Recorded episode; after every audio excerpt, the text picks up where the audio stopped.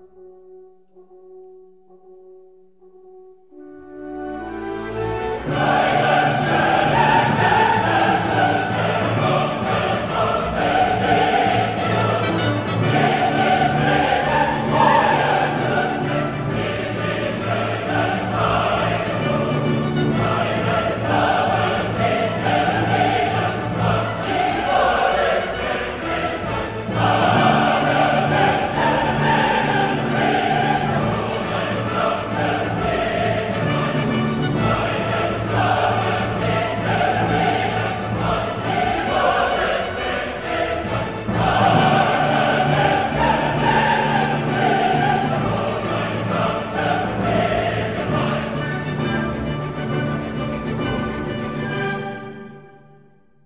and welcome to my niche podcast about the one thing I know something about game shows, I suppose. I'm your host, Jordan Haas, and we have a fun episode for you today. My friend Shane from the podcast Beast Coast is stopping on by to talk about Win Ben Stein's money. Uh, hopefully, we have a lot of fun with that. Uh, can't believe they're celebrating three years of podcasting over there. I'm not even within my first three months. But I, I, I don't know how he does. Maybe I have to ask him what's the secret. And I'm guessing it's guess. Anyway, before we get to our review of Win Ben Stein's money, uh, we gotta get through some news here. Uh, starting off, we'll go around the world here, specifically to Australia, as they have canceled two game shows. One of which is Pointless, uh, which is a BBC game show. They had their own formatted version in Australia. Uh, it's a game show where they ask 100 people 100 seconds to answer questions or name something from a category. So they were trying to do this as basically the replacement show to Family Feud. Because Family Feud is over there as well. And uh, I guess it didn't do so well because it's now ending. Or, or some other various reason.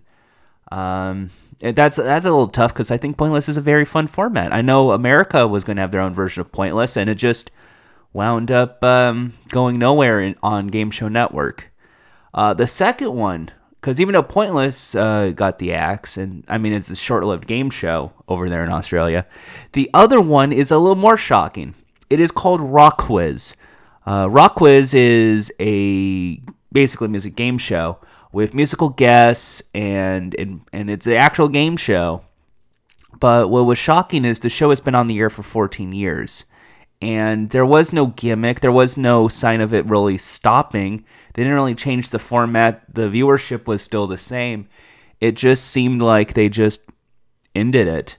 Uh, the Soul Broadcasting Company has ended the 14 year game show uh, in Australia, and, and that was a real shocker to me because I was like, because I know that's one of the few game shows that have longevity in Australia was RocKwiz. So uh, that that's weird to me. But uh, I mean, it, it it's a game show, folks. Sometimes these shows just end, and you know, to me, I don't want to see them in, and especially something that had some sort of longevity like RocKwiz, where you get music and fun questions and, and some comedy. It was it was a well rounded show, a perfect staple of Australian television. But what are you gonna do about it? Television, folks. Um, other than that, let's get to American news. So, America's Got Talent is uh, warming up its season 14. Uh, as as pretty much people have probably suspected, Terry Crews, who was the host of America's Got Talent Champions, is now the host of America's Got Talent proper, uh, which is great. Uh, Simon Cowell and Howie Mandel are the only two judges to return. Uh, Mel B is gone, as is Heidi Klum. Uh, so instead of Mel and Heidi, you will see Gabrielle Union and Julianne Hough. Uh, if you don't know who either of these two people are, well, I, I can't believe you don't understand a dancer of Julianne Hough, and you don't understand the talents that is the uh, actress and producer Gabrielle Union. So, considering the fact that they are mostly dance squads and music numbers, I can see where they're going at with this, especially considering a lot of dancers that go on to be in the finales. So, I, I think what they're going for, at least in this term around, is They're trying to get the comedian, if Howie. They're trying to get the music expert with Simon. They're trying to. They're gonna make Simon the music person because of his heydays of American Idol. Uh, then they're going to get the dancer, and then I guess they're going actress producer for and everything else because she's a well-rounded judge. Uh, well, good, good for them, I, I would say. So look forward to that in the next season of America's Got Talent. So those are some good casting choices, I would say. Uh, I mean, it's always a rotating panel of judges. I mean, I remember when it was Brandy and and and David Hasselhoff and Piers Morgan. Piers Morgan was a judge before he became probably the most hated person in the entire world. Oh well. So Cosmopolitan magazine did a profile piece on Vanna White, the famous letter turner, now letter pusher on Wheel of Fortune uh, basically talking about her net worth, which you know is all that that it matters, I guess, in the world of television. Let's ignore the fact that she's been there since like the 80s, and that show's been on for almost 40 years now. Uh, her net worth is totaling $50 million according to the piece, but she also has a $47 million house in Los Angeles, meaning it's about $100 million if it sells. Um, but also she is a you. she's an Instagram influencer. She has her own like photos at official Vanna White, which I did not know until today, which goes to show you that even me, a game show fan, doesn't even know that Vanna White has an Instagram until right now. Um, but but I'm looking at right now, and she's there's a photo of her enjoying some hot chicken from Hattie B's. So good, good for that, I guess. Uh, that was a weird profile piece on Vanna White.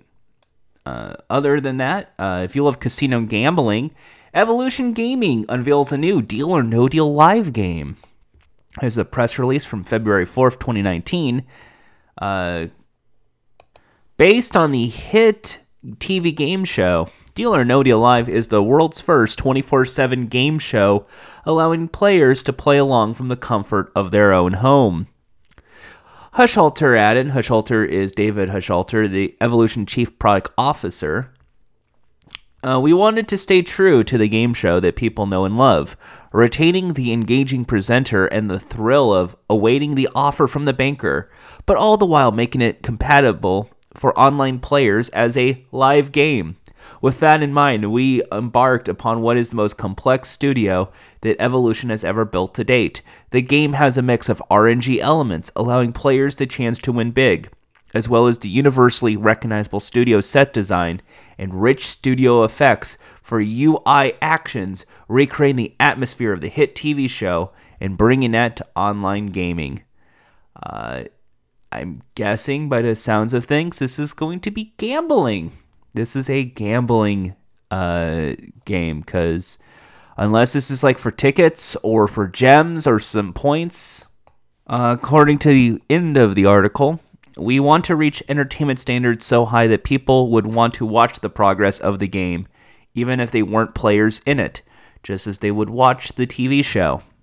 I mean, okay. Uh, but these are all a, a, a lot of gambling things, so I'm guessing if I had to take a guess, it'd be something that's on like in Vegas where you pay ten dollars and then like half of them are less than ten dollars and the others are a little more than ten dollars or some sort of variation of that. Um, but considering the fact they want it to be twenty four seven, that's telling me it might be a Twitch interaction. It might be something that is going to be live broadcast wise.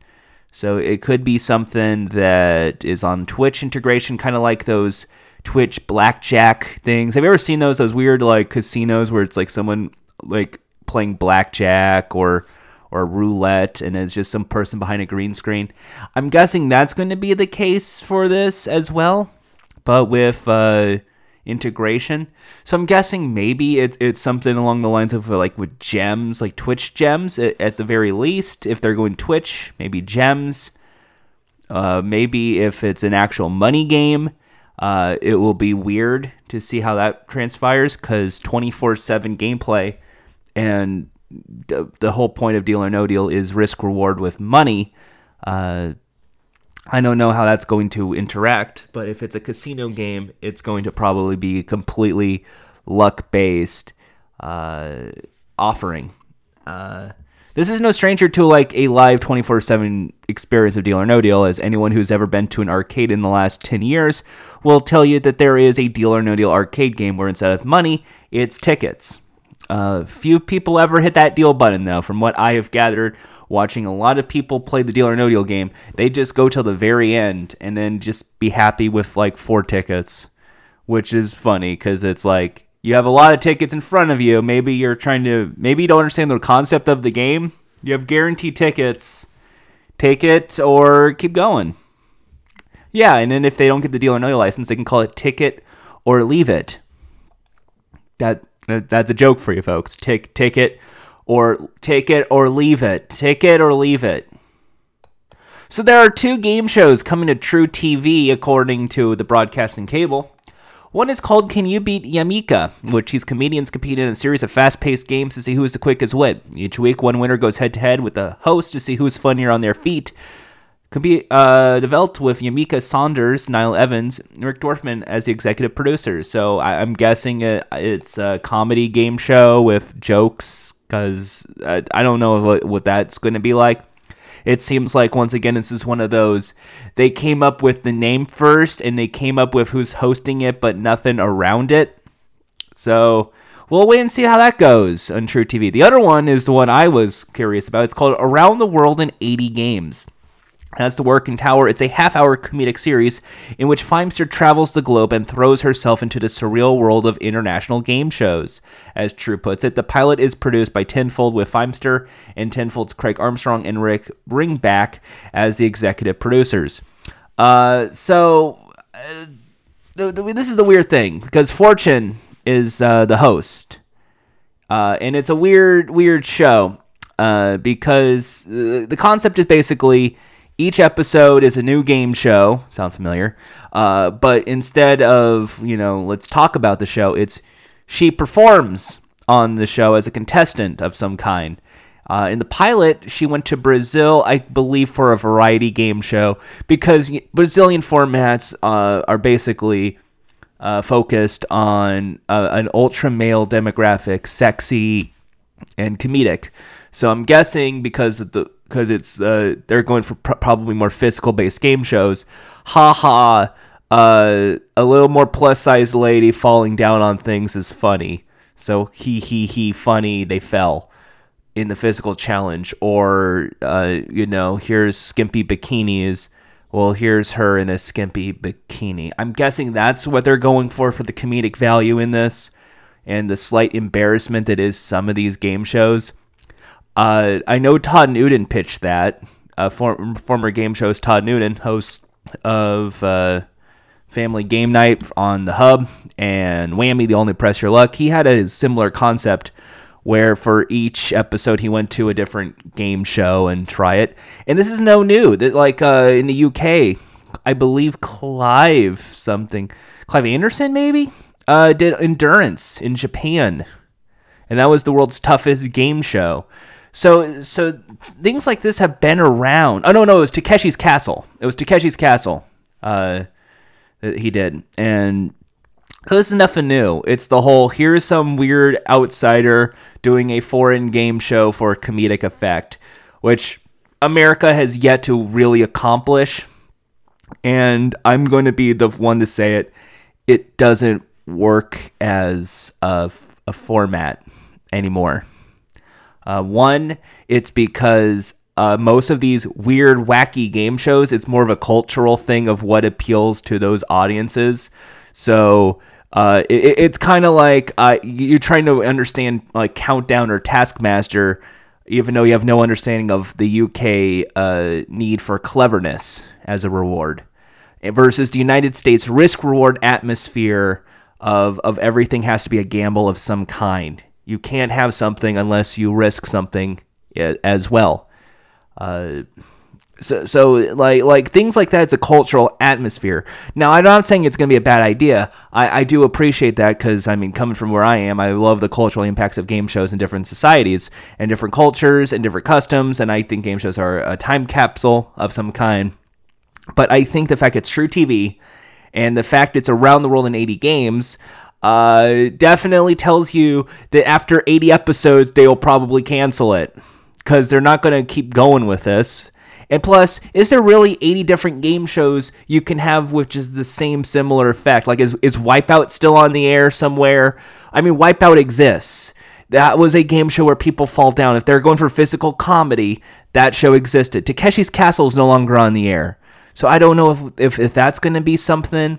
Are they going to try to go to Japan and do like panel quiz attack, or or are they going to go to like Italy and do one of those weird game shows where they're in bikinis and they're in snake pits. Like I'm get I'm thinking that's what they're going for. Like isn't this weird folks? Isn't this weird? Isn't this weird? Isn't this weird?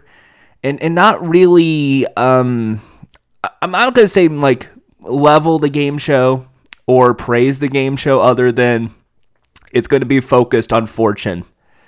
And and she's funny, don't get me wrong, she is a hilarious uh, comedian uh, I saw her on The Fix, the Jimmy Carr uh, panel show on Netflix, but I, I'm I'm I'm confused by where this is gonna go, and I'm taking a guess because it's a pilot episode.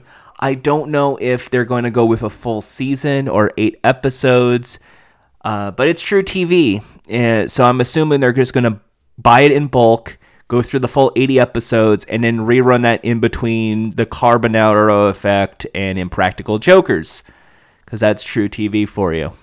They don't really do fact shows, and I don't think they're really going to give you any facts other than the studio is filmed in this city.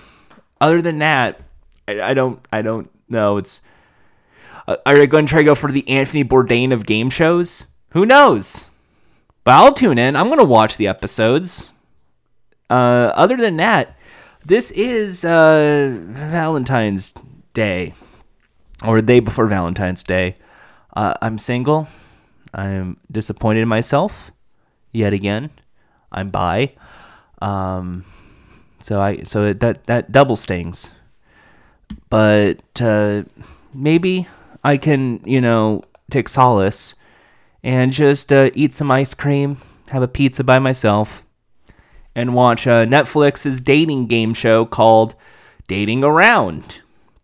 Let's face it, dating sucks. This Valentine's Day, why not let Netflix take the wheel while you watch other people navigate the world of dating with Dating Around? Every episode. One single goes on five first dates filled with flirty banter, awkward exchanges, and moments of true connection. Who will get a second date?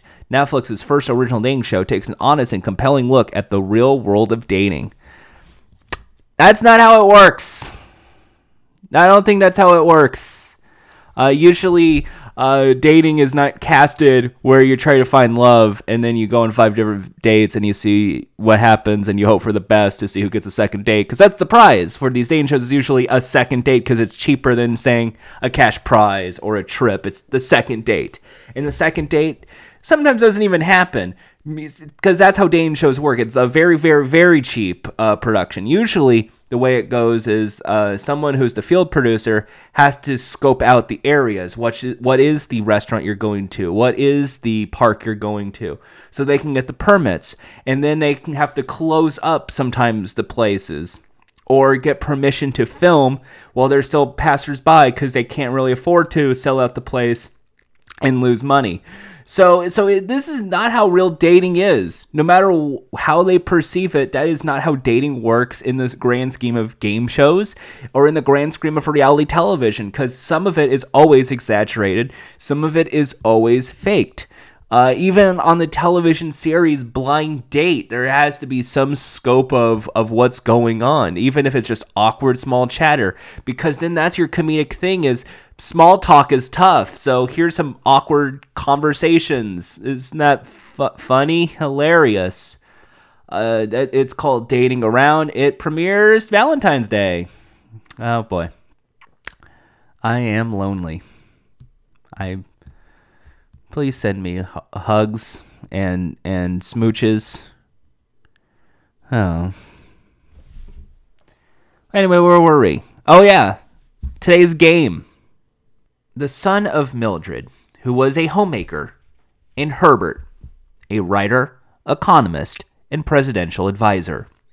Ben would be no stranger to politics.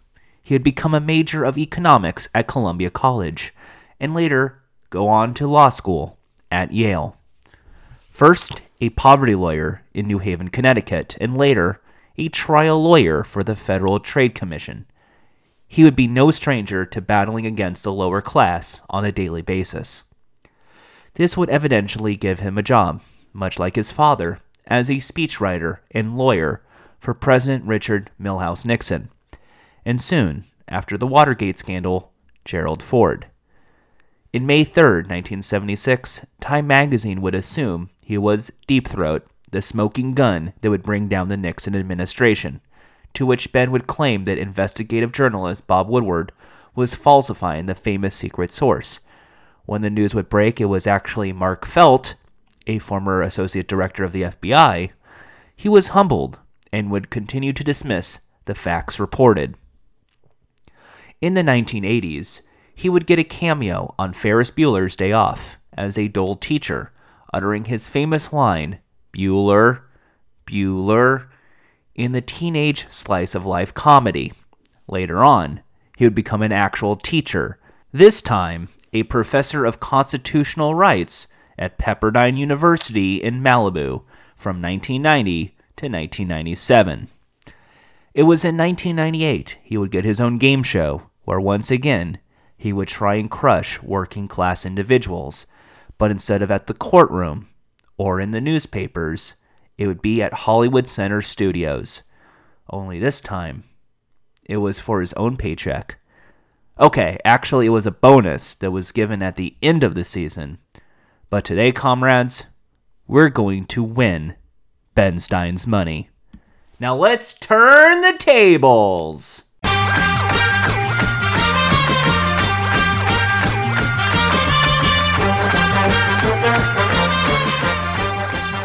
With me on the line from the beloved podcast Beast Coast, it's Shane.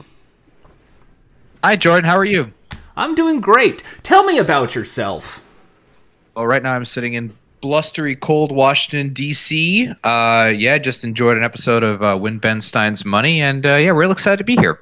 Well, thank you for, for stopping by. This is yes, we are we did watch Win Ben Stein's Money. That is the the game show of this episode. Uh, ben Stein's Money uh, debuted uh, July 28th, 1997. Its final episode was January 31st, 23rd, uh, 2003. Uh, fun thing to, to know about this uh, Buena Vista Television was the production company, the same people behind Who Wants to Be a Millionaire. Um, that's that's interesting. So they went on to like really from 2003. That was right about when Who Wants to Be a Millionaire was kind of hitting its stride, right? That would have been like the third or fourth yeah, season, right when they stopped. Uh, it was created by four people: okay. Al okay. Burton, Donnie Brainerd, Byron Glore, and Andrew J. Golder. Four people for this format. Uh, which, which has uh, the the titular character of Ben Stein, which I guess is the reason you wanted to pick this in the first place.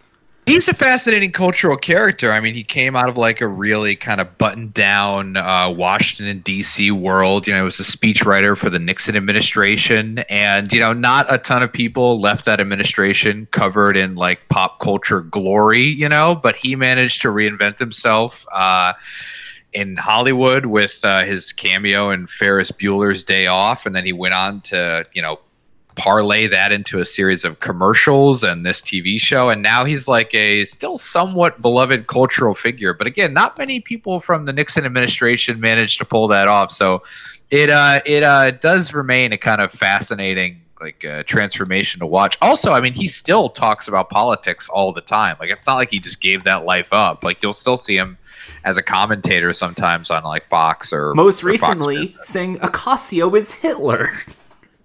Uh, yeah, that's one of them. That's uh, although I, it's funny because uh, Ben Stein definitely has like a you know obviously I don't really agree with any of his politics, but I will say he has like a pretty unique uh, personality and like take, and you know he's like quirky and I guess somewhat lovable, but that just sounds like your standard kind of Fox News brainworms. Uh, so there's nothing really uniquely Ben Stein about that take. Sadly, he should have he should have uh, challenged her to some kind of debate or like or something like that. Challenge that her to the more... best of ten test knowledge.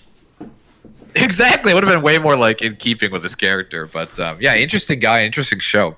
Also, really, I just enjoyed the show a lot when I was younger, so it's fun to revisit it now. It did win six uh, daytime Emmy awards for best game. Show. Is that a host. lot?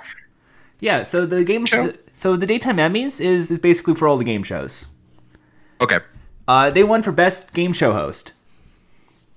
Uh, so so that there you go. Like it, it did win awards back then. This was the show.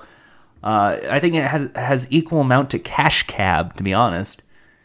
Uh, also, so I'm trying to think because of of game shows that attempted to actually bring people with a fair amount of celebrity into the show, right? So I guess obviously Family Feud is the only one I'm thinking of where you would get like minor celebrities who would do like relatively long hosting stints, right? Um, is there a really a, like a precedent for that in the modern era, like outside of the 70s, to have like a a semi-famous celebrity just transition to game shows for like a long period of time? Well, that is that you did pretty much bring it up because broadcasting back in the early days of television, people who were like doing shows would end up also hosting as well. So a lot of the time it was Broadway performers, and then along with Broadway, they did a hosting gig on the side to either promote their uh, upcoming show or or just because they wanted to be a face of the network. So they would be there for two, three hours at a time. Broadway kind of makes sense too if you give it like you think about people's classical theater training and how much of it is like just understanding the geometry of the stage and like knowing where to walk and like how not to block anything and like interacting spatially with people because I think that translates a lot to game shows because it's funny to see the hosts and the hostesses of a show like Price is Right or something, right? Yeah. And they know how to navigate the geometry of the floor very well. And then you get um, you know contestants who are on the stage for the first time don't really know where the cameras are kind of like run all over the place and like they're they're sort of interesting to watch. And it's not surprising that folks with a strong theater background would find game shows like relatively easy to do i guess. Typically it would be more musicians. Uh, alex trebek was a singer originally. So was chuck woolery. Uh, boo chuck woolery. Really? Chuck woolery was a singer? Yeah yeah. He had a big hit with naturally stoned uh, yeah, that was his big claim to fame was the song "Naturally Stoned," which became its own reality show about Chuck Woolery on the Game Show Network. Oh, that is wild. Yeah, so so a lot of it, so a lot of celebrities were like in something else originally before. Otherwise, it was sports broadcasting or or some sort of like writing gig. It, it's almost like it's almost like how they just fell into it. For this one, it's Ben Stein because of his speech writing uh, efforts, and I guess because the Ferris Bueller's Day Off. But noted is the actual co-host, which is kind of the actual main host of the show, uh, which was Jimmy Kimmel, star of Jimmy Kimmel Live. This was his essentially his big break because before this he was Jimmy the sports guy at KROQ here in Los Angeles.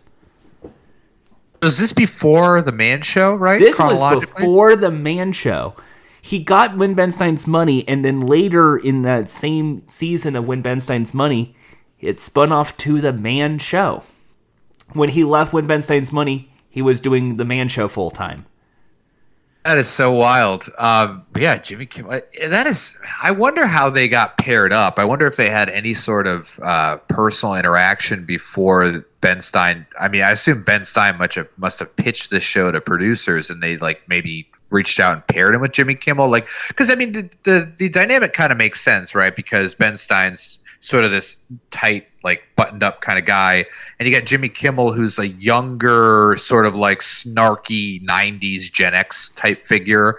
Um, and like, I think they work kind of well because you have like the older adult authority kind of figure and then like the little snarky kid. So I'm curious if they knew each other or like Ben Stein knew Jimmy Kimmel enough to like think that he should bring him in or it was just entirely a decision on I, behalf of the, the studios. I think if they originally did the pitch, it was not with Ben Stein in mind because they probably had him on like a small list of people to get. I think casting wise, they were looking for a like almost like a Mr. Peabody and Sherman vibe. Like here is this genius, yeah. expert comedian guy, and then here is the the, the, the weirdo, funny man which is the dynamic because as we know ben stein is a dull boy who sounds like this and i have the voice. And jimmy is you know a little happed up and he's almost like he already had his fifth cup of coffee that day and he's just uh, trying to crack jokes. And i think the pitch here because this was the 90s and this is the anti-90s the anti-90s period of game shows that aren't have to be game shows it's countercultural because gen x. Yeah. Uh, this one is supposed to be the show where the host is the contestant so he, so he's the one that's out the money. Uh, that's a really interesting conceit. I mean, like, uh, yeah, it kind of adds this interesting sort of deconstructivist theme that runs through the whole show. Like the just the idea, yeah, they flip the whole thing around. Again, is that is there you know in your deeper reading of this topic, is there any precedent for that kind of thing where you had the host actually take on a contested role and actually stand to lose something? Uh, some some of the times it would happen where, but usually when that was the case, it was like in the game show themselves with celebrity thing, and they would bring on somebody to be the guest host, and they would be the contestant. For instance, Tattletales, which we had recently of Kate Raft. Sometimes Bert Convy would have their like wife on the show, and then they would get someone else to be the host. Uh, but they don't oh, stand to fun. really lose anything. They just kind of just stand to be a because it's a celebrity panel show. Um, yeah, I, was, I, think it's. Uh, I always thought of Ben Stein's uh, hosting persona as kind of like a, an interesting critique of like Alex Trebek, who, um, you know, I think there was a criticism when I was growing up that Alex Trebek, like, despite putting on like kind of a a, a, very urbane demeanor. Like, you know, he didn't know all the answers to the questions, right? And so this idea that like the host is sort of be omniscient, like I, Ben Stein's money kind of plays with that idea in, in, a fun way, right? By actually seeing just how much he's re- he really knows about this. So yeah, it's fun. Correct. And what makes Win Ben Stein's money uh, exciting is uh, the fact it is here's the host and you have to beat the host in the trivia show because it is that surrealism of do you think this guy's really smart? Speaking of Jeopardy, uh, there's a fun fact here on the show because this is like the time of the 90s and Jeopardy won all the awards, and the only other countercultural to Jeopardy would be probably like the You Don't Know Jack CD-ROM series. Uh, in the event, oh, I remember that, that. In the event that someone buzzes in and they say like "What is?" and the answer, they be- make it a big joke that they have to bring out a giant dunce cap and have the contestant wear it because you're on the wrong show. yeah, uh, that is fun. So the, here's the quick rule rundown of the rules, just in case you've never seen Win Ben Stein's Money. Uh, round one is played with three contestants, and Ben Stein is the host. There are five categories, and they all have very punny sexual innuendo names. Uh, values range from 50 to 150, so it's 50, 100, or 150. You buzz in, you get the correct answer, you get the money, and then a $50 follow up question that, if is not answered correctly, acts as the toss up for the contestant to pick the next category. Uh, once the time runs out through the nice cuckoo clock, there's a cuckoo clock.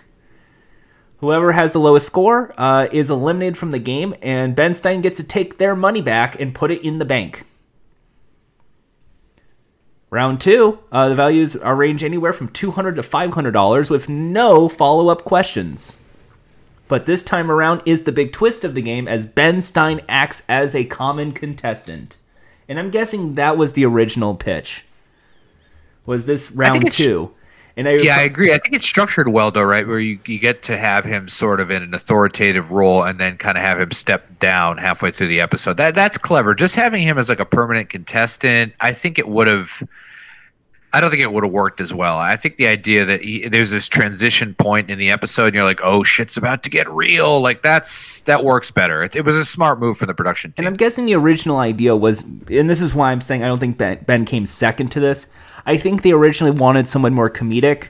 So when they came to this round of the common contestant, it'd be like a character version of themselves. Like, well, my name's actually Joey, and uh, the, the it, oh, like they were going to play a role. Yeah, like they were going to be a common role, or they're the returning champion. Because a lot of game shows back then in the '80s had the returning champion return in that part two of the game show. Uh, I wonder if that would have been a little too ironic though, because at that point you'd you'd really have to wonder. So let's say that the the comedian comes down. Let's just game this game this out, right? Yeah. So the comedian comes down and he just plays like kind of a, a character instead of Ben Stein, kind of being Ben Stein throughout.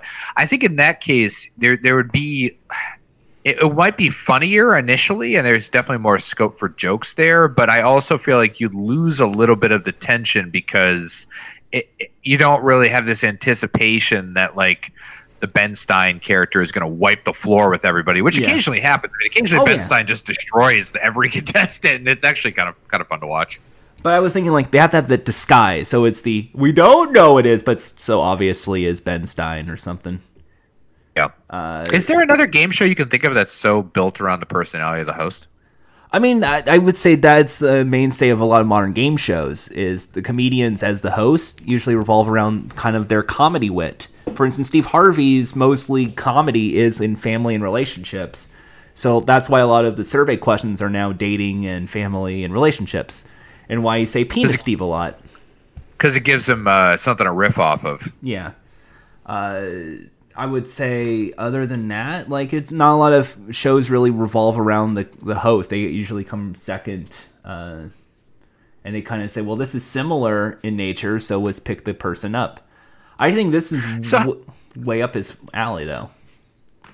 Yeah, how do you feel that the difficulty of the questions ranks against um, other quiz show formats? I mean, harder. le- I mean, I don't think it's quite Jeopardy level difficult, but um, I think it's still pretty high up there. Like, there's not easy questions. This is the 90s, and the question. Oh, and by the way, for round two, we should also point out that Ben Stein has no pre knowledge of the questions from there on out. So he he really is out of the loop, and he sometimes does buzz in with cor- with incorrect answers. Yeah. Uh, but yeah, when it comes to the question, ta I would say the fifty dollar toss ups are simple answers, like real like like one hundred dollar Jeopardy. But I would say when it comes to like the tough question, these are like really tough questions. But considering the time of of where it was, not a lot of the questions here involving on pop culture, which which is some That was interesting. Yeah, I, upon watching that, I was like, "Oh yeah, this isn't really like they're not asking questions about like contemporary television shows or something. Like they could ask. There was no question about like Friends, despite the fact that this episode aired in like '99 or 2000. No, right? There, there's no attempt to sort of glom onto the cultural trends. This is like Ramses, better. the second questions. These are questions about like Archduke Franz Ferdinand. Yeah, and they change up the topics enough that, um, and there's like such a variety in the terms of the topics that I feel like it's difficult to really study ahead of time. You kind of have to have like a broad base of knowledge to draw off of, otherwise you're just not going to be able to do it. Because I mean, even Jeopardy now, there's people who can can kind of go through and and focus on particular types of questions or categories and really max it out. But this seems more random than that. You know, there's not a lot of opera questions on on this show. So at the end of Sure. round two, whoever has the lowest score is eliminated from the game. Their money is brought back to Ben's bank, and we go into round three, the best of ten, the test of knowledge, which I would say is the storytelling of the show, uh, where each of them get the same ten questions, and they're in isolation booths. 60 seconds to answer all 10 questions. If the contestant can answer all more questions than Ben Stein, they will get the full $5,000. In the event of a tie, they get $1,000. And in the event that Ben beats them, well, they only have the consolation prize of what they won in the first two rounds. Uh, what what I have to bring up is uh, the isolation booths. Yeah, they're really interesting because I mean I remember Ben Stein's being very um, uh, luxurious and elaborate. I mean he's in like a leather upholstered chair. There's like art hanging all around him, and like you just generally get a very warm, you know, study or, or library type feel from the whole thing. Uh, and then the I, I didn't really process at the time when I used to watch this that they they do the exact opposite with the contestants isolation booth. It's not just a plain isolation booth. It's designed to look more broken down and more uh, just worn and poverty ridden. I guess the mo- the best way to moralizing. There's bro- there's boarded up windows. There's drywall broken and the clock. So it's really fun to kind of unpack a little bit of the symbolism of that, right? So, I mean, the whole premise is that Ben Stein is a very smart guy, and to be able to, you know, challenge and overcome him would be a significant hurdle for any contestant. Um, what's really interesting is that when you you take that uh, idea about the disparity in knowledge, right? You take that idea that, you know, just this guy's just smarter, he's better educated, he spends his time reading books, and then you you layer the sort of material social reality over that. You're like, well, of course, Ben Stein gets to sit on this leather throne and sort of lord it over people, and of course, this other person who's probably less intelligent ends up with this shittier outcome, which really is an, is a very again Ben Stein being a, a Nixon speechwriter. This whole idea that your worth in the world and uh, you know everything you have handed to you, your material conditions are entirely. Um, defined not only by your natural skills but how well you put them to use right so it's just a really interesting kind of like through thread like of course ben's gonna be the fancy guy who wears the suit when all the contestants kind of like dress down and look kind of schmucky um because and they you know, do dress just who he is. very schmucky.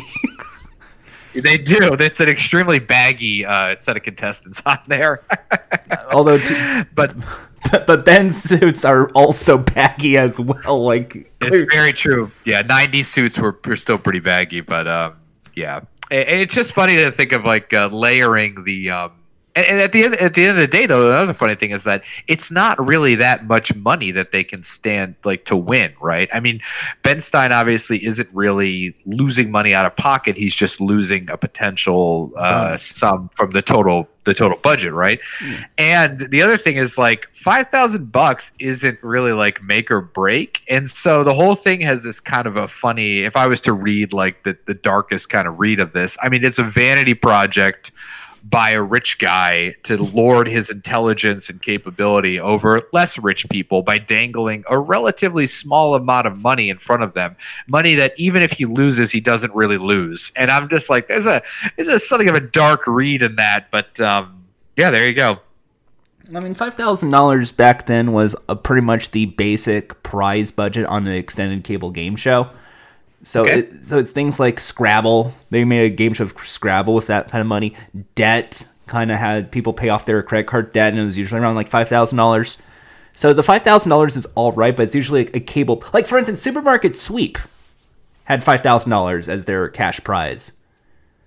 Uh, so so was it really who wants to be a millionaire that kind of broke the ceiling on that and really upped the total prize values Is, was Uh, that the first show to go nuts like that or i guess $32000 pyramid or whatever it was yeah, one hundred thousand dollar pyramid did that. Uh, 100000 yeah But you also had, uh, well, the big money pro game shows have been around for like the longest time. Sixty-four thousand dollar questions were in the fifties and sixties. You had twenty-one, and then the game show scandals. Uh, the big money game show has always been around in American television. It's just what is considered the big money has changed because of inflation. Uh, so I I think with the five thousand dollars, it's basic game show prize money, uh, which is not that bad if you consider it was stripped, which is Monday through Friday. So they gave away twenty five thousand dollars theoretically every week.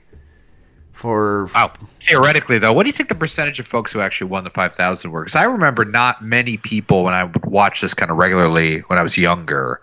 Uh, I don't remember, maybe like one out of every seven or eight. yeah, that was about it. Uh, but usually it was a tie. Uh, originally, the rule was if it was a tie, they actually got the five grand in the first season. Oh, interesting. Wow. It was if you can beat if you can match me or beat me because you had the same like level of intelligence as me. And he was like in the first early seasons, he was like an asshole version of Ben Stein. Like you gotta be smarter than me if you want the money. And he uh, loses a couple dozen times, and all of a sudden it's like The yeah. producers stepped in and went, "No, we can't have that happen. We gotta just thousand bucks." Yeah, you gotta have him be a somewhat like charming character. I, I think it's funnier. Like uh, the episode we watched, right? They had a lot of banter, and Ben Stein was like a little jokey and like dismissive. But at that point, I feel like everyone kind of settled into their roles, and they just seemed very natural and loose, and it was fun. Um, I felt like that works better than him just being like super condescending like the whole time, right? Because Yeah. I don't know. It's just yeah, it worked better. Well, and, and the show has international appeal too. Uh, Australia was when Roy and HG's money.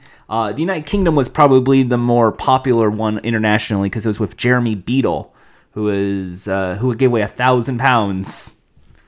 Uh, and that one uh, is and, if you don't know who Jeremy Beadle is, uh, he he was basically a, a radio presenter and and a television guy who does a lot of corporate speaking events too. So it's similar in nature to a Ben Stein character. Uh, but unlike him, he's not a you know a Nixon speechwriter. He's a Margaret Thatcher speechwriter. He's like sure. a Margaret Thatcher Yeah. shoe pounder. Um, so when Ben Stein's money uh, it is weird enough that it has its own dichotomy. Uh, yeah, it, it, besides J- uh, Jimmy Kimmel, it was Nancy Pimental for one season, pretty much, and then it went to Sal Iacono, who is cousin Sal, who also works on Jimmy Kimmel Live these days. Uh, until the show basically fell week off because no one really cared much for Ben Stein. Uh, I think it's because Jimmy Kimmel, once he left, like no one wanted to watch the show. It is interesting to think like you know Jimmy Kimmel never really got top billing on that show, but actually turned out to be like kind of the linchpin, right? Or I guess I would say more the chemistry between the two of them was so critical to the show's success. Would You know, and then when you start messing with that, yeah, you lose it. And the and the other niche thing you have to bring up is the soundtrack. The usually with a game show, it has you know a game showy theme song. You know that like. These have all classical music. Uh, Symphony Number Nine, "Ode to Joy," is in the beginning of the episode, and then at the end, "Ride of the Valkyries" is played because of the infamous closing line that you hear on every episode. The uh, if it, on some distant planet on some distant day, you can win Ben Stein's money. so I challenge you all to write, call, or email to futility.com in the hopes, infinite small as it might be, that on some distant planet on some distant day, you might, and then in that weird funny echo, win Ben Stein's money. I feel like culturally they were kind of ahead of the curve a little bit, telling people to um, to email in in like This is- that- 1999. that's actually what I was going to bring up uh, because I overheard on your podcast you had a question about casting.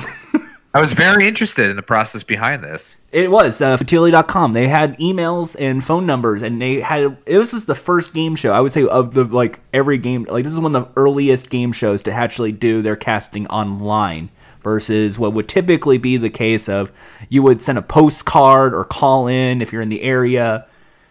Because a lot of these game shows have a contestant hotline. You know, like if you're in the LA area and you want to be a contestant on the show, please call one eight hundred blah blah blah. On this one, it still had the phone number, but they also had email. And the idea was supposed to be uh, easier is if you're if you like say for instance you are visiting at a town like you're on a vacation and you're in LA for like four days, you can email and, and we'll book you on the show for casting or whatever. Because because as you figure out, like there's a lot of quick casting on the show, and they kind of don't. Yeah, but I- and what I like about works, this I show mean- is they don't really go with the siren contestants. There's n- the What do you mean by siren contestants? oh, uh, you know your deal or no deal wheel of fortune. Woo! I got you. Yeah, they're not like super amped up like that. These are just some dull people. They really did probably grab off the street, but they. They didn't. They actually had to go through a process where they had to call and actually go through a small quiz, and then after that small quiz, then they would end up on the show. Oh, that's kind of fun with the quiz. Quiz for like basic competence. Yeah, basically, like you're standing behind the like a like imagine they had a folding table and they're in the production office and it's okay. Here's a que like here's three sample questions. I just want you to say I will take this and then I'll read the question off and then buzz in like a fake buzzer and tell me your answer. Like that was how they usually get through the contestant questions and see how they go go on the show. I think that's that's uh, really clever to have the email too, because I feel like it also was probably less of a burden on the production team to constantly be like engaged in phone calls, where it's just easier to manage like an email queue. Absolutely, and that's what they do to this day now. Is they kind of go through a lot of uh, online. Now it's like a, just like a Google Doc where it's just insert your number, insert your photo of yourself. Tell me about yourself. Do you have any hobbies? What would you do if you won the million dollars? Um, but uh, but the Win Ben Stein's money definitely, I'd say, holds up on the show.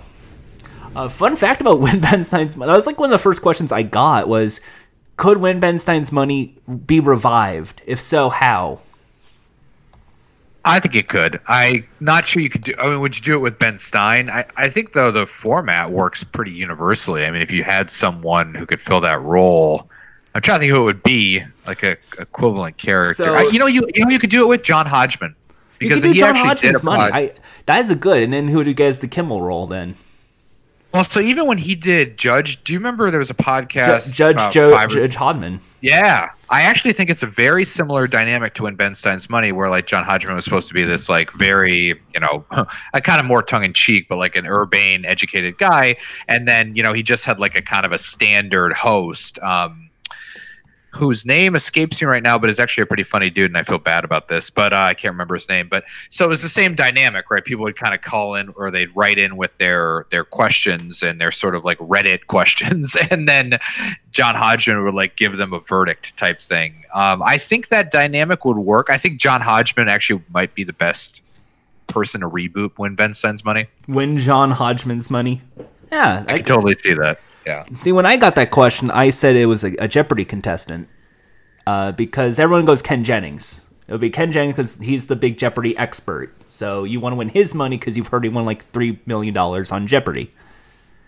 And then the host I think was it would totally work with him. It's interesting with with Ken Jennings though, because Ken Jennings is like seemingly a, a very intelligent, but also like a very approachable, normal guy, other who's just like very clever. Like he doesn't have a real, never really plays up the arrogance angle. I feel like he's a little more uh, self-effacing. yeah, and the uh, and then the, the audience was, and then there was the uh, contestant should be uh, Gabriel should be the Kimmel role because you know funny fat guy uh, who's a loudmouth, which would I work. think that would work. Uh, and he has hosting experience. He hosted things like The Substitute and Hair Jacked, so so I could see that. And then I said my version should be a little different. Mine was it should be Brad Rutter. Brad Rutter is also a Jeopardy champion. In fact, he made more money than Ken Jennings on Jeopardy. he has darker hair, occasionally has facial hair. Yeah. Like that's the guy I'm thinking of. Yeah, I remember him. So he can play up the regal role, which I think is the needs to be part of the show. Is they have to have that that that. And plus, he's part actor, so he can play that distinguished. I know more than you, and I am the smart one, and welcome to my library of expertise. Yeah, it's one of those things where you really have to uh, get in a situation where you're rooting for the contestants to like beat that smug son of a bitch. Like, I mean, Yeah, that's really he can the play smug son of a bitch. Yeah, exactly. Whereas Ken Jennings, I feel like just isn't that. He's he's just a nice guy. So like you're more interested in seeing Ken Jennings like run up the score and be like unbeatable. I think that was part of the charm of his win was like you know even when he was like absolutely killing it on Jeopardy, he was still like tried to be you know disarming about it. It was never like you know. It never got up there and did the typical like, all right, I'm gonna kill this. Let's do this. You know? and then my choice of, like of host was Jack Allison. I said Jack Allison should do it. Because I can't think of anyone better who has beat the rich guy up than Jack Allison. No, I think that would actually be. I, I second that. I think that Jack would actually be perfect in the Kimmel role in this, which is funny because if I believe I'm remembering this correctly, Jack also might have worked professionally with Jimmy Kimmel. Yeah, at he one was a writer career. for Jimmy Kimmel Live, so he has that same tone of voice and some of the same, like I would say, some of the same quips. Yeah, Jack, work. if you are, yeah, he has the same tone of voice and it's kind of the same mannerisms. Jack, if you're listening to this, this is your opportunity to pair up with somebody in that, you know, um, that John Hodgman role and really and kill this thing because I think it's maybe time for it to come back. I, get get Hodgman, get Jack Allison, That would work. I could totally and then see like that. up And the it- money, and then up the money, like ten grand. Like you don't have to up it up that much, just double the dollars to ten grand. Like it still has to be Yeah, I- And I think it's funny because you could actually play with the grandiosity. Like, I mean, Ben Stein tried to keep it somewhat. Well, if they win, if they beat Ben Stein's money, it rains money. Like they drop the hundred dollar Yeah. bills on the floor.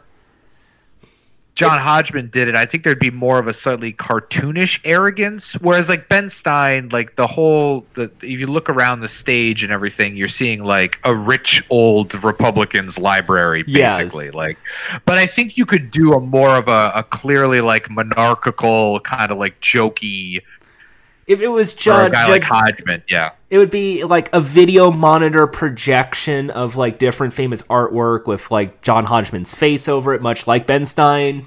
Exactly, yeah. And I think that it could be like a much more because I mean he basically just hops off the the main hosting booth and then moves over to the open contestant seat and uh, stand and um and win Ben Stein's money. But if like Hodgman or somebody more openly comedic and grandiose did it, you could do like have him drop down from a panel or something. Like I mean there could just be some craziness to it that would be like really fun and like over the top. So He has he get he gets like the wire effect, and there's like smoke, fog machine, Yeah, exactly. blazing lights.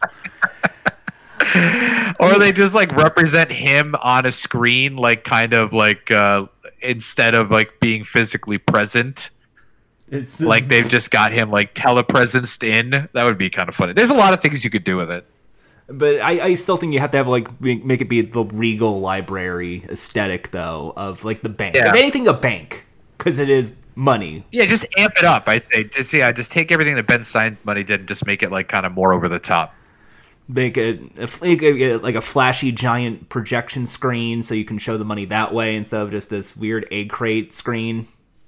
How crazy would that be, though, to do a reboot of Ben Stein's that even more of a deconstruction? Because then you're talking like this insane, like second level deconstruction where like Ben Stein's money is playing against the Jeopardy kind of uh, standard, right? And then you do the reboot of when Ben Stein's money, that's like even more of an abstraction. That's uh, that's kind of wild. And then you and it's still it and you have Jack Allison's comedy with with uh, John Hodgman's dry wit. It works. I think that I would totally definitely think that would work. I think Jack should really dial up John Hodgman, see what he's up to lately, which I don't think is much. So and bring it back. And it could still work in Comedy Central. They currently don't have any game shows, as far as I'm concerned. Like they just the last, most recent quote unquote game show they had was Taskmaster, but that was like a panel game show.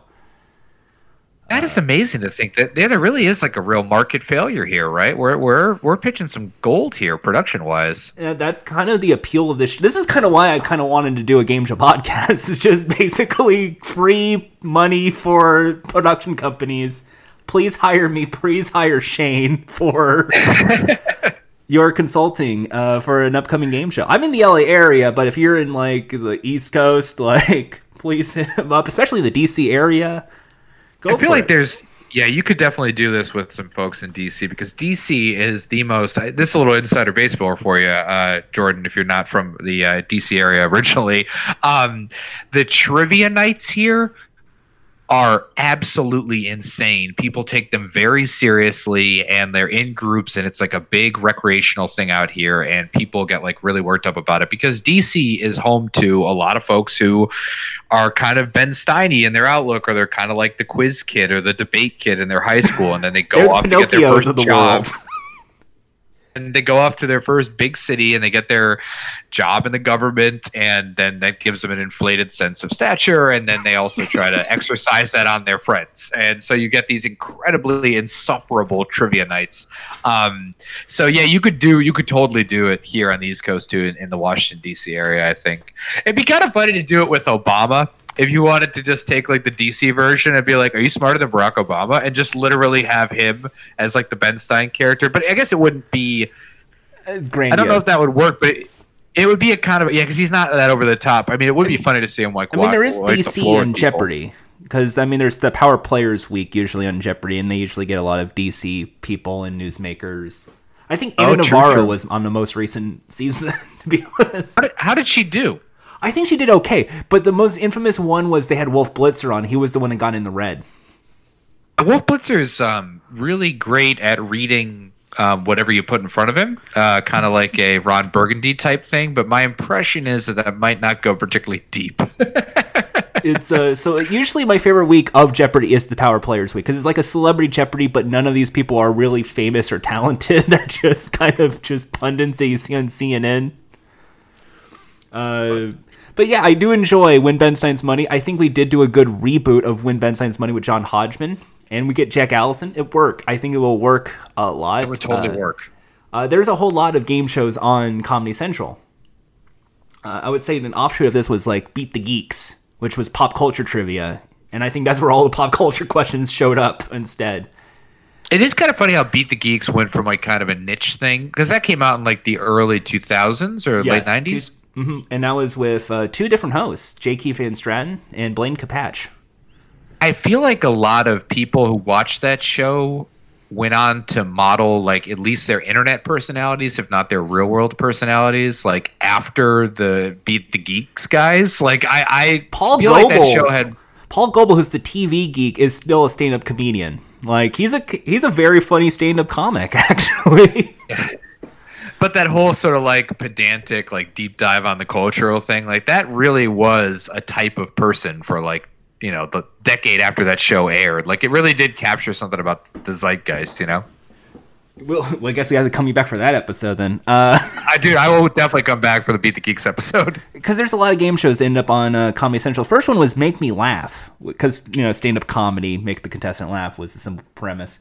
Uh, then you had this when Ben Stein's Money, which was the longest running one, the, the actual Emmy award winning show. You had Versus with Greg Proops.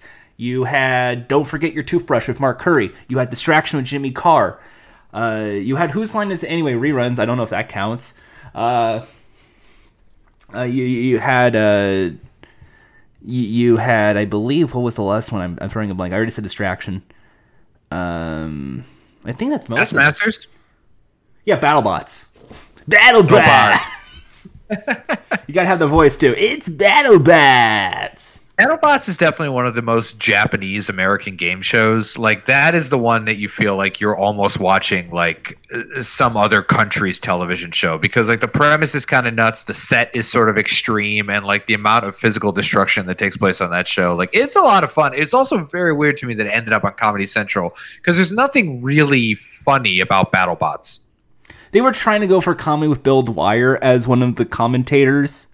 Uh, also, was, they were trying to start it out under the Comedy Central Sports banner because someone at the network thought, okay, if this takes off, we can have other funny sports broadcasts, and this could continue being like the MTV Rock and Jock. And if not, it's still funny to like. It's just still comedic that there was a Comedy Central sports thing that existed at one point in our cultural history. So either way, it's funny. Either it takes off and it's great, or it's still like a funny little weird historical footnote. And then it sh- and then it ended up on ABC and now Discovery Channel. So that goes to tell you where the I feel Discovery is more of a natural home. I feel like. Uh, also, I would say the most recent when Ben Stein's Money type show was The Chase. Uh, it was a show on Game Show Network. Uh, also, it, it is a big, big hit in the UK on ITV, which is similar. There's the big trivia genius, and you have to beat them on trivia. Um, which I think is a more British thing, I think, than American. But if it has the wit, I, I think it might work here. I could definitely see. It's interesting to think about this show. Um, you mentioned the British equivalent of Win Ben Stein's Money, but it is interesting to think of this show in a country like England, wh- which has like more of a historical ability to discuss like class issues and culture, right? Upstairs, downstairs, Downton Abbey, like the whole kind of you know British people are used to seeing cultural figures like trying to bridge this divide somehow. So putting like a really posh rich British guy and then having like just normal British people uh, compete for some pool of money is is a really clever thing. And in a way, like tries to bring that over to America, but it's interesting to see what makes that transition and what doesn't. Like, I mean, there just isn't like as much explicit class class tension when you get to win Ben Stein's money, but then you see it in like the isolation boots, like we talked about. It's still there, but I think it's a little less pronounced. Here are, according to WikiQuote, some categories from Win Ben Stein's Money. Here are some of Clark felt like Superman when he got her in the lowest position. My foot fetish led to a podiatrist. Big tips not found at a.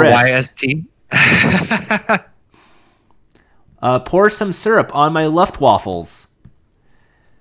Keep your hands off my Balzac. German marches not involving Nazi bastards. Her Sunni dispositions s- soon turned into Shiite. It is kind of a funny, you know, it's funny about the Sunni Shiite joke. That must have happened in an episode after 9 11 because I don't think a single American knew the difference between Sunnis and Shiites in before 2001. Um, but it is it is funny to think that because Ben Stein couldn't see the questions for the second round and then the lightning round, um, the producers and the writing team were able to sort of write topics to try to make him laugh. Like there's an interesting kind of thing there, right? Because he would not have been involved in, in that part of the production at all. Um, and so they were able to kind of sneak stuff in for the express purpose of seeing if they could make Ben Stein laugh. So it is it is kind of a funny thing to watch too once you once you have that in your mind because sometimes they really get him and he cracks up. And it, and sometimes it just embarrass him. Like it's one of these. I agreed to be on the show. I get maybe three thousand dollars per episode plus whatever I make left here. Uh, oh oh god oh god damn it. like just... But he got to be culturally rehabilitated, which frankly is priceless uh, for a guy who, I mean, members of this the Nixon administration, some of those guys went to jail after, and uh, Ben Stein came out of it and uh, smells like roses until he, you know, calls uh, popular Democratic politicians Hitler. But I mean, he really that credibility was his to lose after 2003. I mean, Gordon Liddy ended up on Celebrity Big uh, Celebrity Fear Factor in an episode. Like that's wild. I've forgotten about that. Liddy ended up on, on Fear Factor. Roger Stone, who knows what happened to that guy? Yeah, but someone should look up and see what Roger. Someone Google Roger Stone, see what he's up to lately. But Ben Stein, he's the one that made it out pretty much unscathed. He did. Roger Stone's a funny one too because Roger Stone actually has the personality. Like if you wanted to make Roger Stone a game show host, that would actually probably work. Like he just has enough of that like wacko charisma. Um, I have no idea what the premise of the show would be. I could see him on like a Fear Factor type thing, or I don't even. I really don't he, even know. He's the Penguin from the Batman comics. All you gotta exactly, do yeah. is. You just gotta just revive, like make like a live action Batman themed adventure series.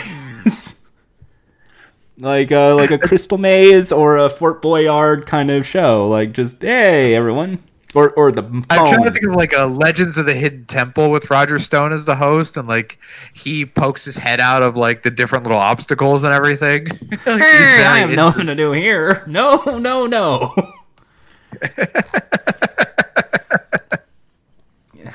What's going on here?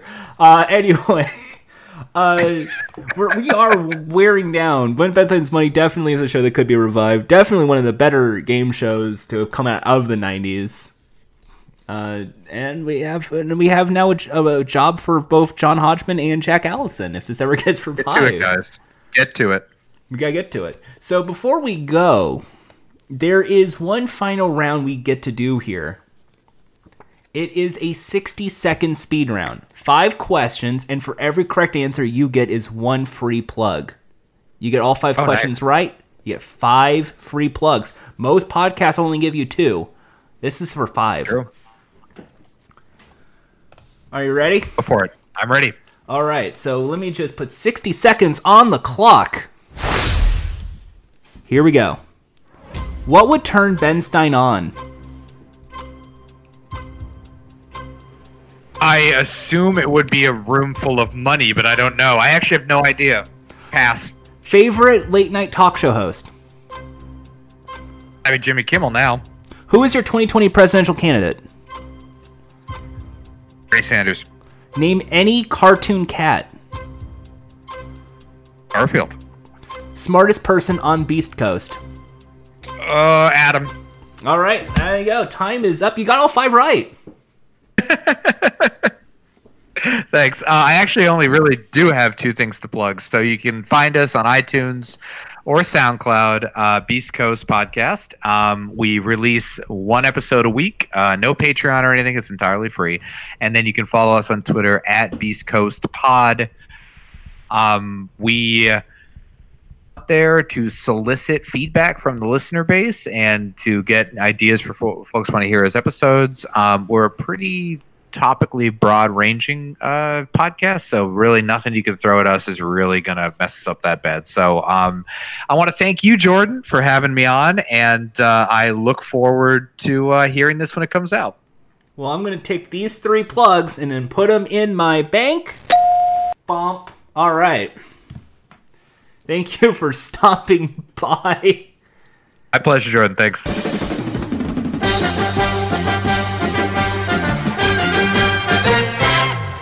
That was Shane from Beast Coast. Check out his podcast, Beast Coast. It's on iTunes. It's a very fun podcast. Celebrating three years, once again. Amazing stuff.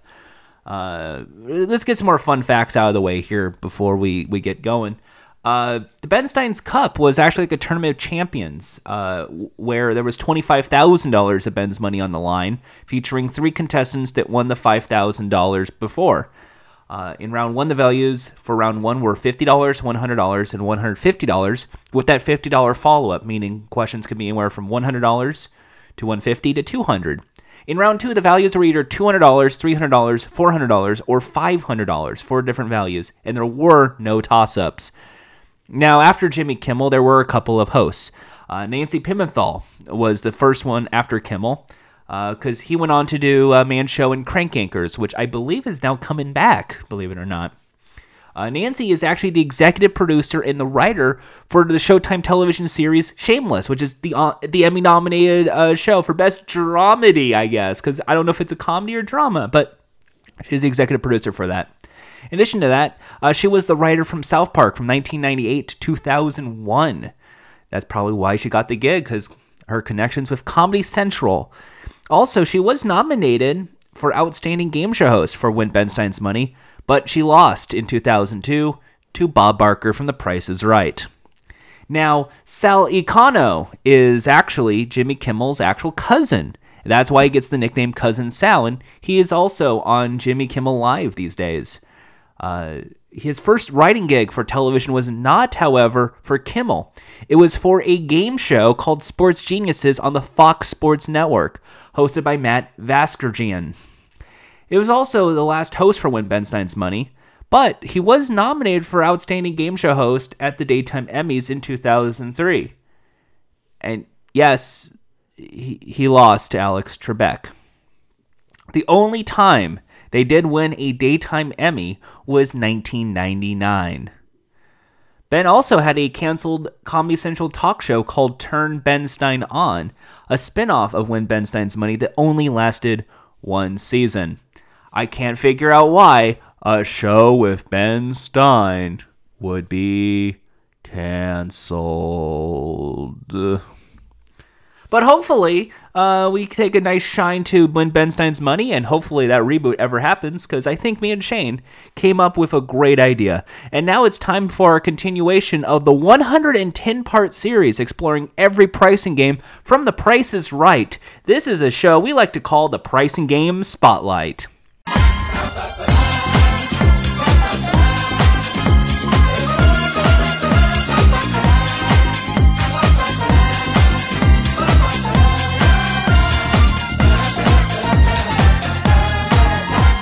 Okay, today's game is high low. It's a grocery item game of products that are high and products that are low. It's up to the contestant to find the high ones to win. High low premiere date April 9th, 1973. Tape day 0321 D. Premiere day of the carrier, which doesn't count. I'm still saying the Carey era debut dates shouldn't matter. October 18th, 2007, number 4044K. Pricing and location center stage. Uh, finale date for Barker was June 11, 2007, number 4031K. It, once again, the game never got canceled. It's still in rotation to this day. But here's the gameplay for high low. The contestant is shown six grocery items and asked to select what they think are the three highest priced items, and their prices are revealed and placed on the high row. Then the lowest priced items are, are checked and placed in the low row. If all three remaining items are placed lower than the least expensive of the selected items, the contestant wins a prize.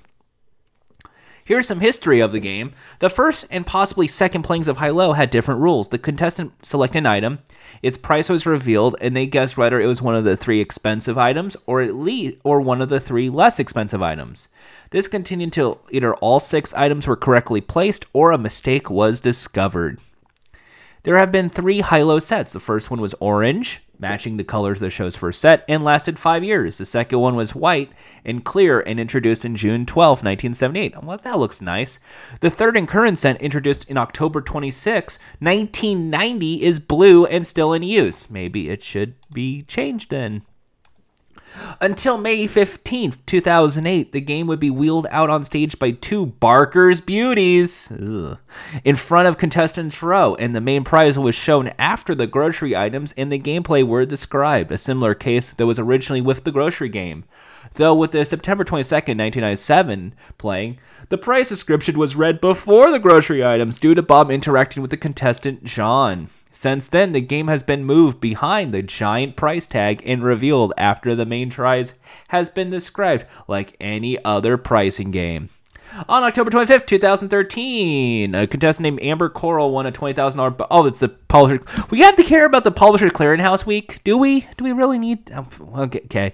It was played in the third slot. Oh, that's a great fact. I never would have cared. But yeah, hey, did you know someone uh, one episode because of a gimmick won a gimmick and it was the third slot? Sure, sure, good fact. Okay. Um, on March 25th, 2016, uh, there was a trip to the Final Four in Houston, Texas, where $5,119. Uh, oh, this is the College Rivals episode. Do we need. So this was in the College Rivals. Okay. A contestant named Melly Brown lost it, causing Adam Engelhard of Alabama to win a thousand dollars. I don't. That that's more something that's worth talking about in the actual like Price is Right episode, not really the pricing game spotlight. But sure. Uh, January 17th, Drew and contestant Russell were standing in front of contestants row when the price described behind door number two was being described, and afterwards, when the models wheeled out the game to be played at center stage. I'm guessing that's because of uh, they wanted it to be similar to the olden days. Because I'm thinking that was one of the decades episodes. On February 19th, 2018, during Big Money Week, High Low was played for $10,000, but unfortunately was lost. On January 7th, 2019, it's a $20,000 bonus from Publishers Clearinghouse. Those don't matter. I don't care about the Publishers Clearinghouse. Stop giving me the facts. Oh, he was playing on the first slot. Oh, that's totally different then. Never mind. Man, the first one was a third slot. This is a first slot. What what fantastic facts. I was expecting something good with the wiki. I was expecting, you know, like high low. The first ones were played with like a can of coffee and some light bulbs and some honey and and a and a jar of jam and some peanut butter and a loaf of bread. But no, we're getting the fucking Publishers Clearinghouse gimmick because I guess that's that's worth knowing. There was a Publishers Clearinghouse with this game and they gave away money on this. Okay. This is the first pricing game to display its name on the game's prop. See, that's a fun fact. That's something worth noting. The game is, the game is called High Low. It is shown on on the, the the game board. It's called High Low. The most number of times the game was played in any season was 66. Uh, a Mad TV parody of The Price is Right in 2002 featured a contestant playing a very abbreviated version of High Low with four products. The set used was reminiscent of the current version of the game. Well, that's fun, I guess. Um, on the British version hosted by Bruce Forsyth, this was played with similar gameplay, but two bonus prizes were offered, and the contestant chose the prize they would like most if won. Oh, okay. Well, you do you then. I I kind of I kind of like Hilo, but I think it's also kind of just a. I I find it to be a boring grocery game. It's my least favorite of the grocery item games uh, in rotation right now. Uh, because well, the game is called High Low, and you're just finding the three most expensive items, and then it's the drama of are the three that you haven't picked the lowest priced items. I I just don't find it that exciting of a of a of a game other than the the drama. Because if you're going to maximize the drama, which we which we bring up in every pricing game spotlight, all it has to be is that you picked a prize that's like definitely in the middle of what people expect. Because there's usually like two prizes that are like at least twelve dollars. And then one that's like six dollars. It's like okay, well six dollars is the is the highest that you have. So now the drama of is the other three that you've selected less than six dollars. Um, I I think it's an all right game. I'm not like gonna diss that, but I, I feel like it it it's it's weird. It's called high low when we barely. Why is there the basically? What I'm trying to say is why is there the three pricing slots then on the set if only one matters in the top spot, and the other three are just there just for decoration, I guess. Because because not all six of the slots for high low are utilized, which I think is is weird. Um, if it was, you know, I, and I know probably the original reason was like a magnet kind of thing. So it's you you flip it to reveal and put it in high low because that's the way the original set was because that was the first rules. But I would say uh, high low needs a redo. I think it definitely needs a new set, and I definitely think it, it needs a little improvement. Um, I think what it needs to be is probably kind of like a truncated version uh, may, maybe like five items, and then you pick two and keep going down the line, or you pick one item, you or you just pick the three lowest items, or you just have some variation where it's the high is the high and the low is the low, and you got to pick. Um, and basically think think like the uh, give and keep game you got to pick the two items that are high, the ones that are low, or maybe because it, the game is high low, do exactly what like it is with um with uh with the with the dice game. The let them roll. The game is let them roll, not dice game. Let them roll. Okay, got correction. Let them roll, where it's the three pricing game, where it's the three grocery items higher or lower than the one before it. That that's high and low in general. You can go with that if you want to. Be, because I, I think with this game, yeah, you're picking three high items and then we're seeing the three low items. And I think that's a clever uh, way of going through it, but it it doesn't serve a purpose of the set. So either like reveal the prices and then have a, a screen show up like what's the third lowest and then keep going with the lower three or have it so like the contestant has to push up, like have all three down the line and push them up if they think it's high and push down if they think it's low. And like a four out of six wins or some sort of thing where it's not you have to get all six for six right because something tells me that's uh, what's causing this to be an issue with the original rules of the game. Uh, or what you could do is is simply just here's five items, pick the most expensive and you win because that's essentially that's what Drew Carey does whenever that game is played. He says pick the three highest items and you win. So it's it's not even like pick the most expensive or pick the two highest or the three. It's it's pick the three, and I I mean go for it. I guess I was saying more in the lines of of you can do that where if it's it's five items and you pick one item that's the highest and you get like a second chance where it's if you find something that's a little higher than that, uh, you're not out, but you don't get like a thousand dollar bonus of some kind. And then the other three get played.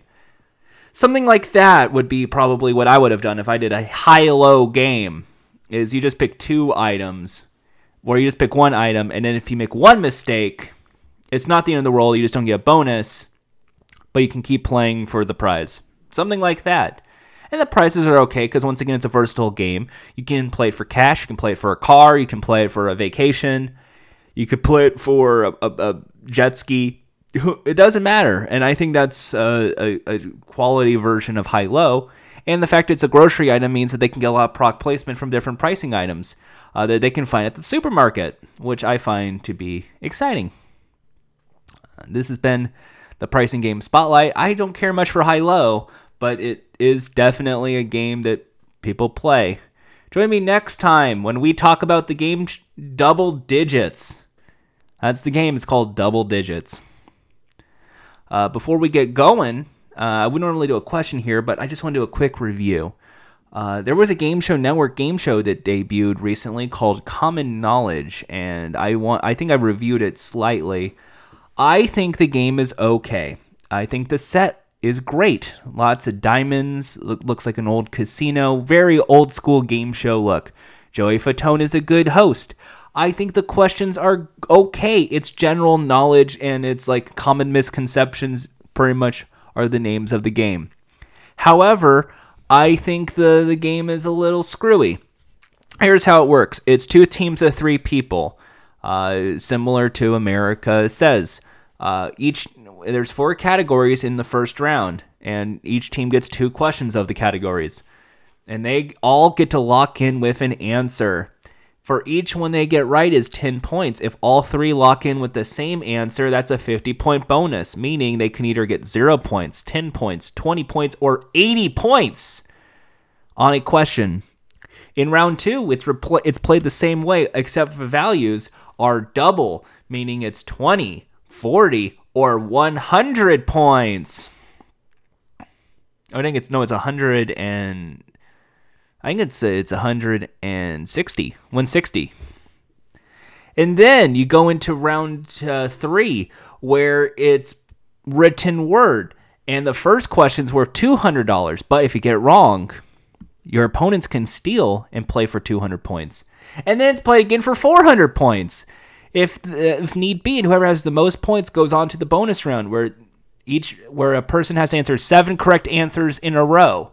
If they get a question wrong, they're out of the game, but there is one lifeline in the form of a pass, but it can only be used once per game. If they pass, the question is passed, and they cannot move on until the next question is answered.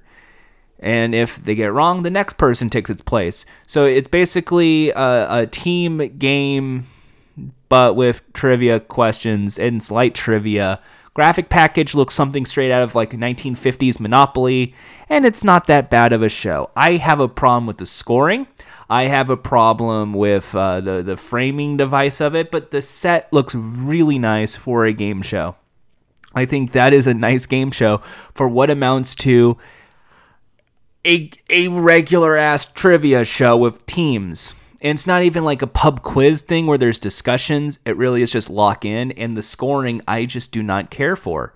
I think that maybe they had something else in mind, like money wise or uh, the bonuses, but it's a little top heavy if you ask me. Um, I think they were probably originally going for like a common bond kind of game. And then this sort of showed up midway through. At least that's my assumption. I don't know. But it, feels like the the common knowledge aspect of it isn't really like common bonds. So I'm thinking they originally had it so it was like a, something like Only Connect. Um, it's an all right game show. I think Joey is a good host. I think the set looks nice. I think the format is okay. I like the final round. But other than that, it's kind of boring, and the questions are boring. And uh, it's the did you know that more diamonds are used for textile than in jewelry? Like things like that. I which okay QI, but it's it, it I don't know. I, I think it's an okay show. It definitely has ratings, though. It sometimes gets over half a million viewers, which is kind of huge for a game show network. So good for them. But um, I, I don't know if, if I want to keep watching this. I would if I had to give a letter grade, I would say it's a a definite C plus, and um, I I think that the, the show could do better. There's always uh, there's going to get season two. Just add throw money to it. Throw money to it. Do the cash clock like on all these other shows. It feels like every other game show network original I have seen before. That's that's that's why, and it's just a blur to me. But hey, sometimes that, that's how it goes. If you want cheapness and you want a game show, I mean, go for it. But I know they could have done a little bit more clever with the show, and the scoring system is completely busted. Um, I think that's going to do it here for us on the on the show, uh, d- please send me an email at jordanhaas at gmail.com. Uh, visit my website, jordanhaas.com, for more episodes of this podcast, or subscribe to it on iTunes or or Google Play. Do the rating system. I heard people do rating system still. So, hey, do that so I feel like a legitimate podcast. And uh, we'll see you next week for a brand new game show. Until then, uh, follow me on Twitter at Jordha and big smooch. Mwah!